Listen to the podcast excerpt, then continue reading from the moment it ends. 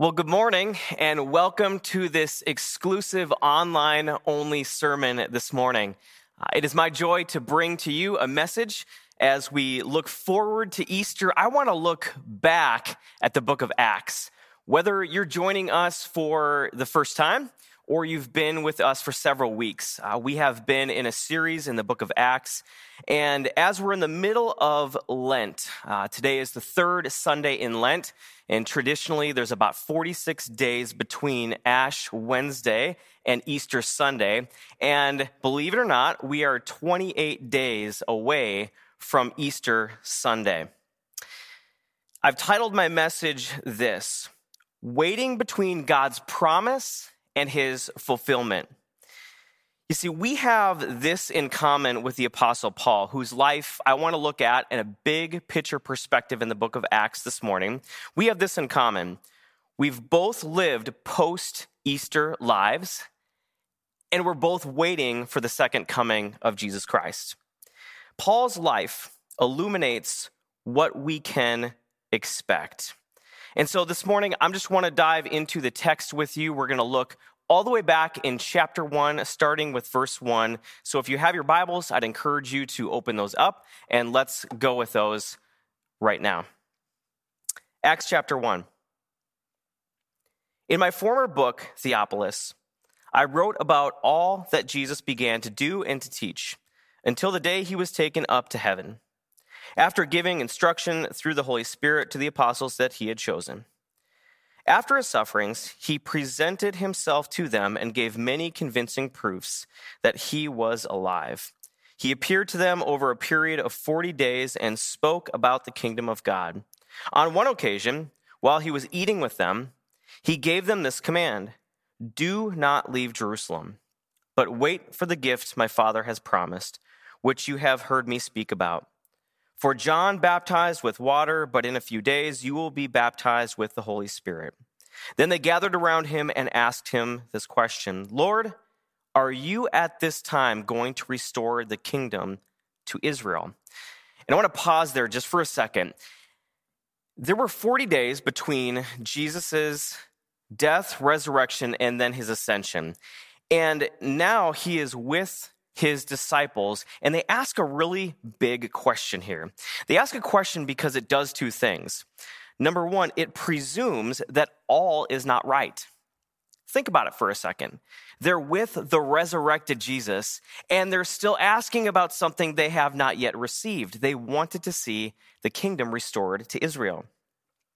It also is very presumptuous because in the question, they are assuming that Jesus will do something about the coming kingdom, but not yet. So let's continue on with chapter 1, verse 7. He said this to them It is not for you to know the times or dates the Father has set by his own authority. But you will receive power when the Holy Spirit comes on you, and you will be my witnesses in Jerusalem, in Judea and Samaria, and to the ends of the earth. After he said this, he was taken up before their very eyes, and a cloud hid him from their sight. They were looking intently up at the sky as he was going, when suddenly two men dressed in white stood beside them.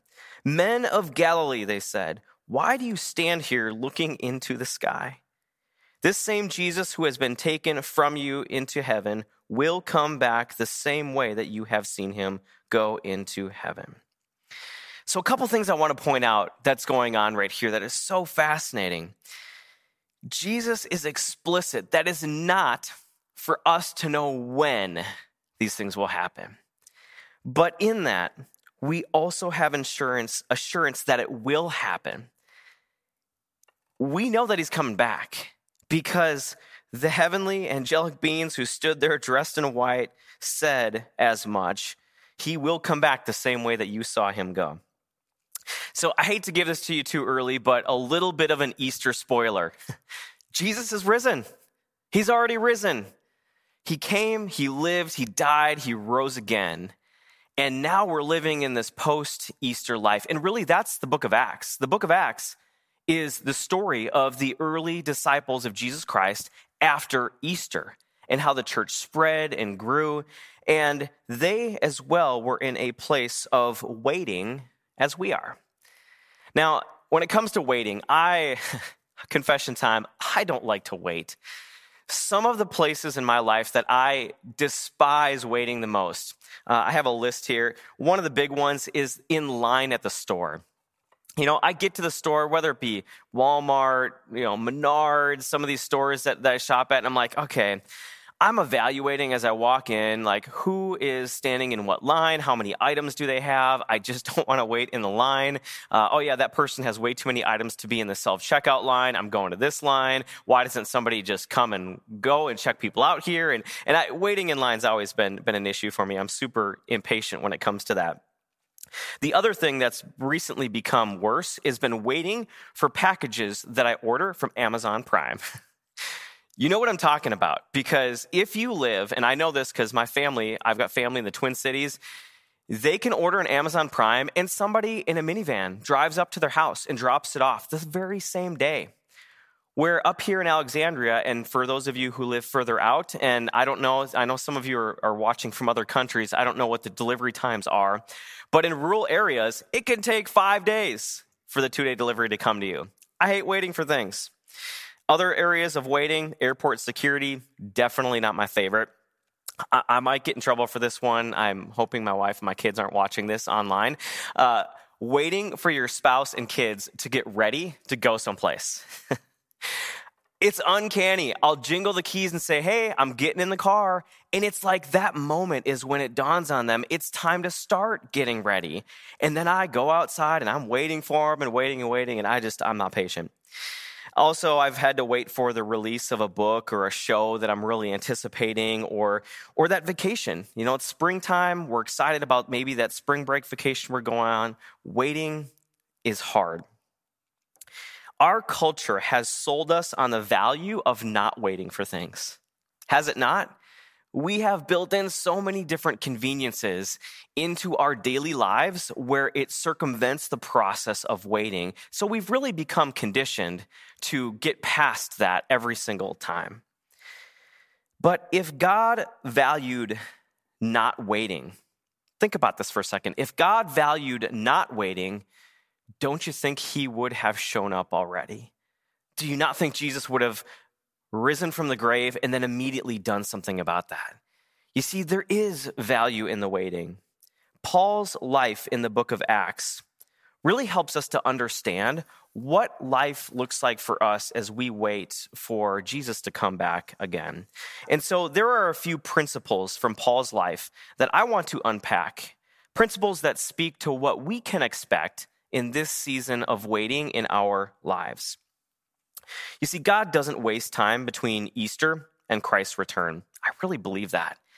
And as we wait, let's not lose heart about that, but let's really look for lessons that we can learn from God's word that we can apply in the midst of this season that we are in. It's valuable to God, and so it should be valuable to us. Things happen to us and through us during this season of waiting. And God's timing, God's timing is always good. It's always good, even if it's not when I want it to be. If I never waited, and I've asked myself this question even as I prepared this message, if I never waited, what would I be like? What kind of character would have been developed in me? What kind of lessons would I have missed out on? What would my own life look like if I've never waited? So let's look at three expectations that really you can count on during this season of life between Easter and Christ's second coming. Expectation number one is this the Lord can and does redirect our life. The Lord can and does redirect our life. While we wait for Jesus, it's safe to expect that he is going to interject himself into our lives.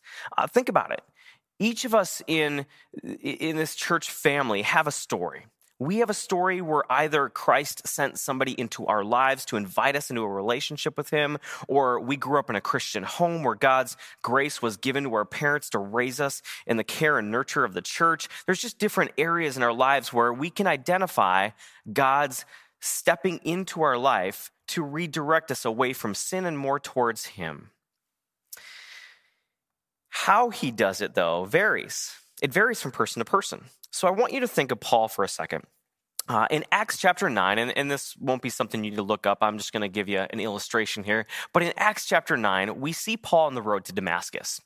And here's what happens he is a zealous man who is articulate in his mission, he is efficient in what he's doing and persecuting those who are following the way and promoting Judaism. That Paul is laser focused on what he's doing at the moment. He's headed down the road to Damascus, and Jesus shows up in his life he blinds Paul in this moment, that he gets blinded from this experience, this encounter with Christ. And for three days, and I often wonder what it was like for Paul to wait in this moment, but for three days, Paul waited. He showed up in a town at, on a street called Straight Street at the home of Judas, and he waited for Ananias, whom God sent to him, to give him a few words. And here's what Ananias was told by God. This man, referring to Saul, to Paul, this man is my chosen instrument to proclaim my name to the Gentiles and their kings and to the people of Israel. I will show him how much he must suffer for my name. So God sends Jesus to interject into Paul's life and to completely redirect the course of his life. The beautiful thing in this is all the ways that, that Paul was gifted and the way that he spoke and reasoned and thought and taught and his zeal for, for the mission that he had. All of those didn't change. They just moved from a previous mission to God's mission in a really beautiful way. And if you're familiar at all with the, the meaning of the names, Saul was his name prior to this redirect. And the, the name Saul, it was the first name of the first king of Israel. It's a strong name, meaning great. When he renames to Paul, the name Paul means little, humble.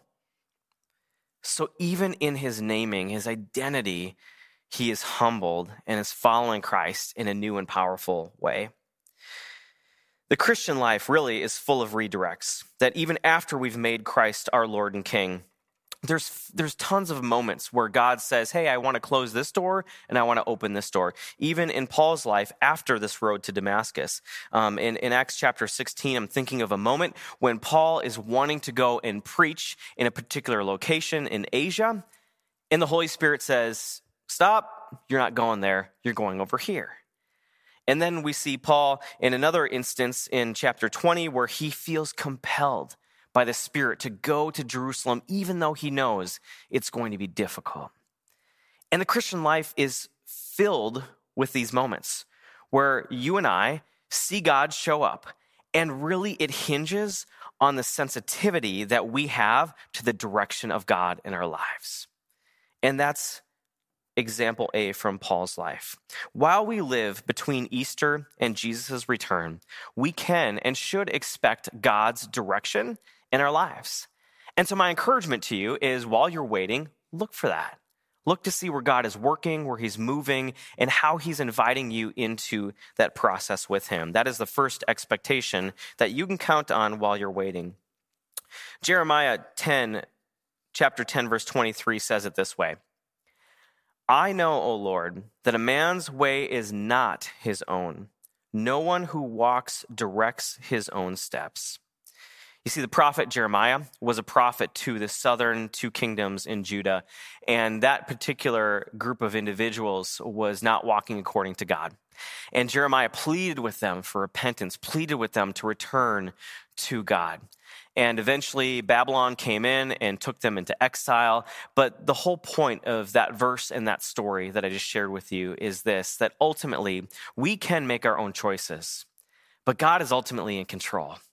And so we, as followers of Jesus Christ, ought to be sensitive to him so that we can follow and sense the redirects as they come into our lives. While we wait on God's direction, he can and does guide us. Here is the second expectation that you can count on while you're waiting, and it's this waiting is not without suffering.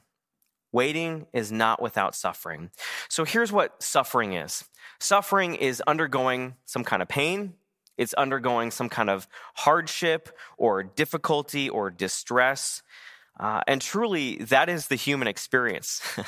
if you live in Minnesota, you simply just suffer because the weather is very unpredictable and oftentimes depressing, especially this time of year.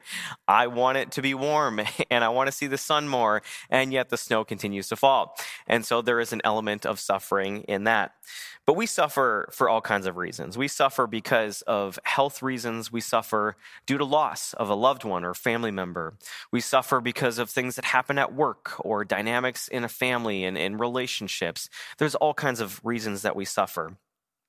And Paul's life is a great example to us of what does it look like to actually suffer while you're waiting because Paul went through a lot. So in Acts chapter 20 verse 23, it says this: the Holy Spirit tells me in city after city that jail and suffering lie ahead. that is not a very popular message to preach. As a pastor, to stand up here and tell you prophetically, guess what? Jesus suffered. Paul, who was following Jesus, suffered. And oh, by the way, following Jesus will lead to suffering. That's not exactly something that people want to hear. It's not your great feel good message, but it's the truth.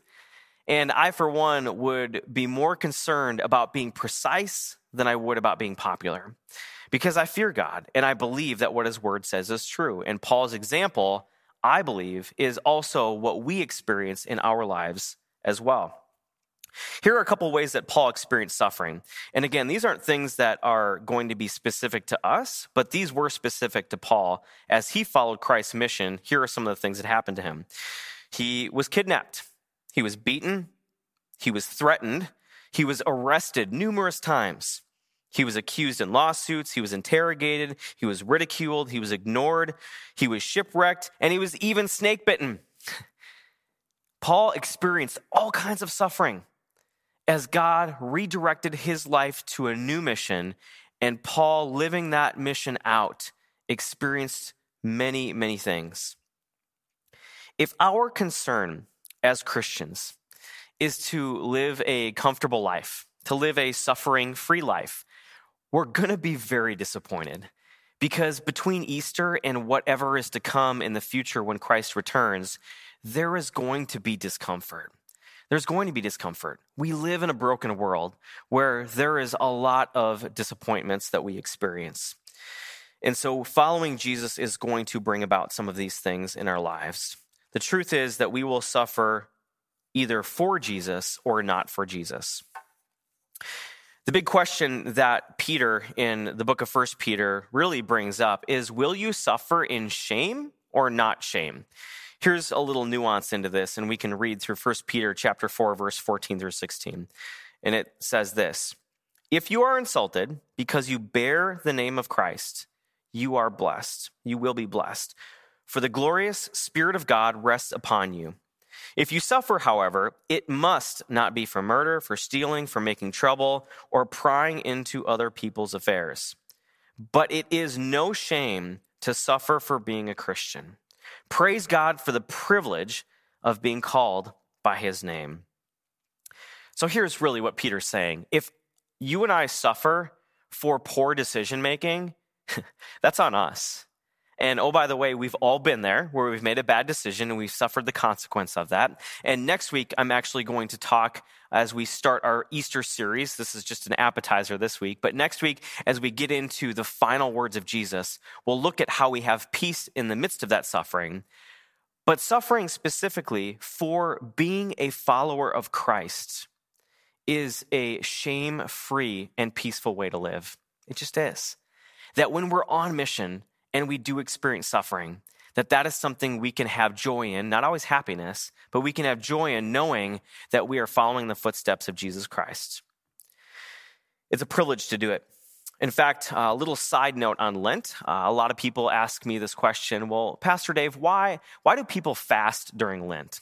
Well, one of the reasons that fasting during Lent is popular and really was popular from the very beginning that someone came up with the idea is that in fasting from something, you are causing some suffering, right? As a result of leaning into and away from, leaning into Christ and his mission and away from personal and earthly desires. And that is the mission of God. It's that as we pursue Christ, we let the rest of our lives go and we lean into the mission. And sometimes that means giving up things. Sometimes that means things happening to us that do cause hardship or distress or pain. But in the midst of that, we give glory to God's name and we praise Him for it. We don't seek out suffering uh, as people who just enjoy it because it's not always enjoyable. But we seek out doing the will and work of God. And in the midst of that, as Jesus' life exemplified and Paul's life exemplified, suffering is a characteristic on the landscape of pursuing Christ. That brings us to the third expectation of waiting between Easter and Jesus' second coming. And here it is Trials are tough and temporary. Trials are tough and temporary. You see, the longer I'm alive, I get this. And if you're older than me, you understand this. If you're younger than me, you're going to learn that things that happen to you in life are not permanent, right? That you go to bed at night and when you wake up in the morning, things seem different than they were the night before. Paul's early trials, I'm convinced of, gave him perspective for the later trials. And I use that word trial uh, in two different ways. Paul experienced being on trial in front of a judge in a few different instances, and we'll talk about one of those in a minute. But he also went through the trials of just following Christ, of just pursuing and doing the work of God, that he experienced hardships and things that he went through. Last week, we looked at Paul on actual trial in front of Felix. And this is a fascinating scenario. So, Paul, after his third missionary journey, he ends up in Jerusalem. He felt constrained to go there. He knew because the Holy Spirit told him in Acts chapter 24, or I'm sorry, in Acts chapter 20, he, the Holy Spirit said, You're going to experience suffering there. You're, you're going to have something that happens to you in Jerusalem. And Paul knew it and he was headed there. Well, he gets to Jerusalem. He's arrested. He's almost beaten. He then appeals to his Roman citizenship, and then they keep him from being beaten and they hold him onto trial in front of Felix. And that's where this gets really fascinating. Felix essentially says, I'm not going to make a decision. In fact, in Acts chapter 24, 27, it says this When two years had passed, Felix was succeeded by Porcius Festus because Felix wanted to grant a favor to the Jews. He left Paul in prison. Do you see what happened here? Paul went on trial, and then the judge decided not to make a decision, and he sat there for two years. Two years in prison, waiting for the next person to come and then make a decision on what to do moving forward. And Paul was just continually on trial. He was continually going through trials and he was in really a lot of difficult situations. And really, this is the characteristic of our lives that as followers of Christ, we go through trials all the time and they're very tough. They're very difficult and they come with different seasons in our lives, but they're also temporary. One of the beautiful things that Paul did while he was actually in prison waiting for trial is he wrote some letters, and they're called the prison letters. One of them you're very familiar with, and that's the book of Philippians. And I want to read to you from Philippians chapter 1 the words of Paul as he was actually on trial and waiting for some kind of sentencing. And so here we have Philippians chapter 1, starting with verse 20. For I fully expect and hope that I will never be ashamed, but that I will continue to be bold for Christ, as I have been in the past. And I trust that my life will bring honor to Christ, whether I live or die. For to me, living mean, for to me, living means living for Christ, and dying is even better. But if I live, I can do more fruitful work for Christ. So I really don't know which is better. I'm torn between two desires. I long to go be with Christ, which would be far better for me. And he goes on to talk about him wanting to be present to the people that he's writing this letter to, because it would be better for them if he was present with them. And you see, we live between this tension, don't we? This already, we, we live in an Easter reality that, that Jesus has conquered death. But we also live in this not yet, that he hasn't fully resolved all that he said he will someday. And we believe that he will do just as he promised. But right now we live in the already, but not yet. And it's painful and it's tense. And there are times in our lives where we feel this tension that Paul speaks of that, oh, it would be far better for me to be with Christ. But then I feel this other tension that it would be also really good for me to be with people who need me to do the work of Christ in their lives because we're the body of Christ. God meant us for each other to build, to encourage, to disciple, to develop, and to be in that relationship. So, what I want to encourage you with as I wrap this up is, is a couple of things. First of all, know and be acknowledging that you are in a season of waiting that there are times when we're going to have trials, that we're going to have suffering, but God's also interjecting into our life through Christ, that He is guiding and directing us. We can expect all those things. And I say this a lot to people who are going through a difficult time as a reminder of hope. And that's this now is not forever. Now is not forever. You see, Jesus proved that when he died on the cross and rose again. And he also proved that feelings are not final. That feelings are not final, that we have these moments of intense anguish and agony, just like our Savior did the night before he was crucified, when he cried out to the Father in the garden. And he had this despair and this discouragement, but he knew that joy comes with the morning, that after he died and rose again, he brought something to humanity, a way to be redeemed that we have. And the question is do we have that perspective? Do we have the perspective that now is not forever? That when we go through those times of suffering and trial and expectations that we have that are broken, are we thinking this way? Um, I want to challenge you with this. If we live for Christ while we wait for God, we will always look forward with confidence. If we live for Christ while we wait for God, we will always look forward with confidence. So that's my challenge to you is that as you start thinking about this season ahead, and we obviously have Easter coming and we have a lot of things going on, and yes, spring will come, the snow will melt, things will continue to move on. We live in this tension of already, but not yet.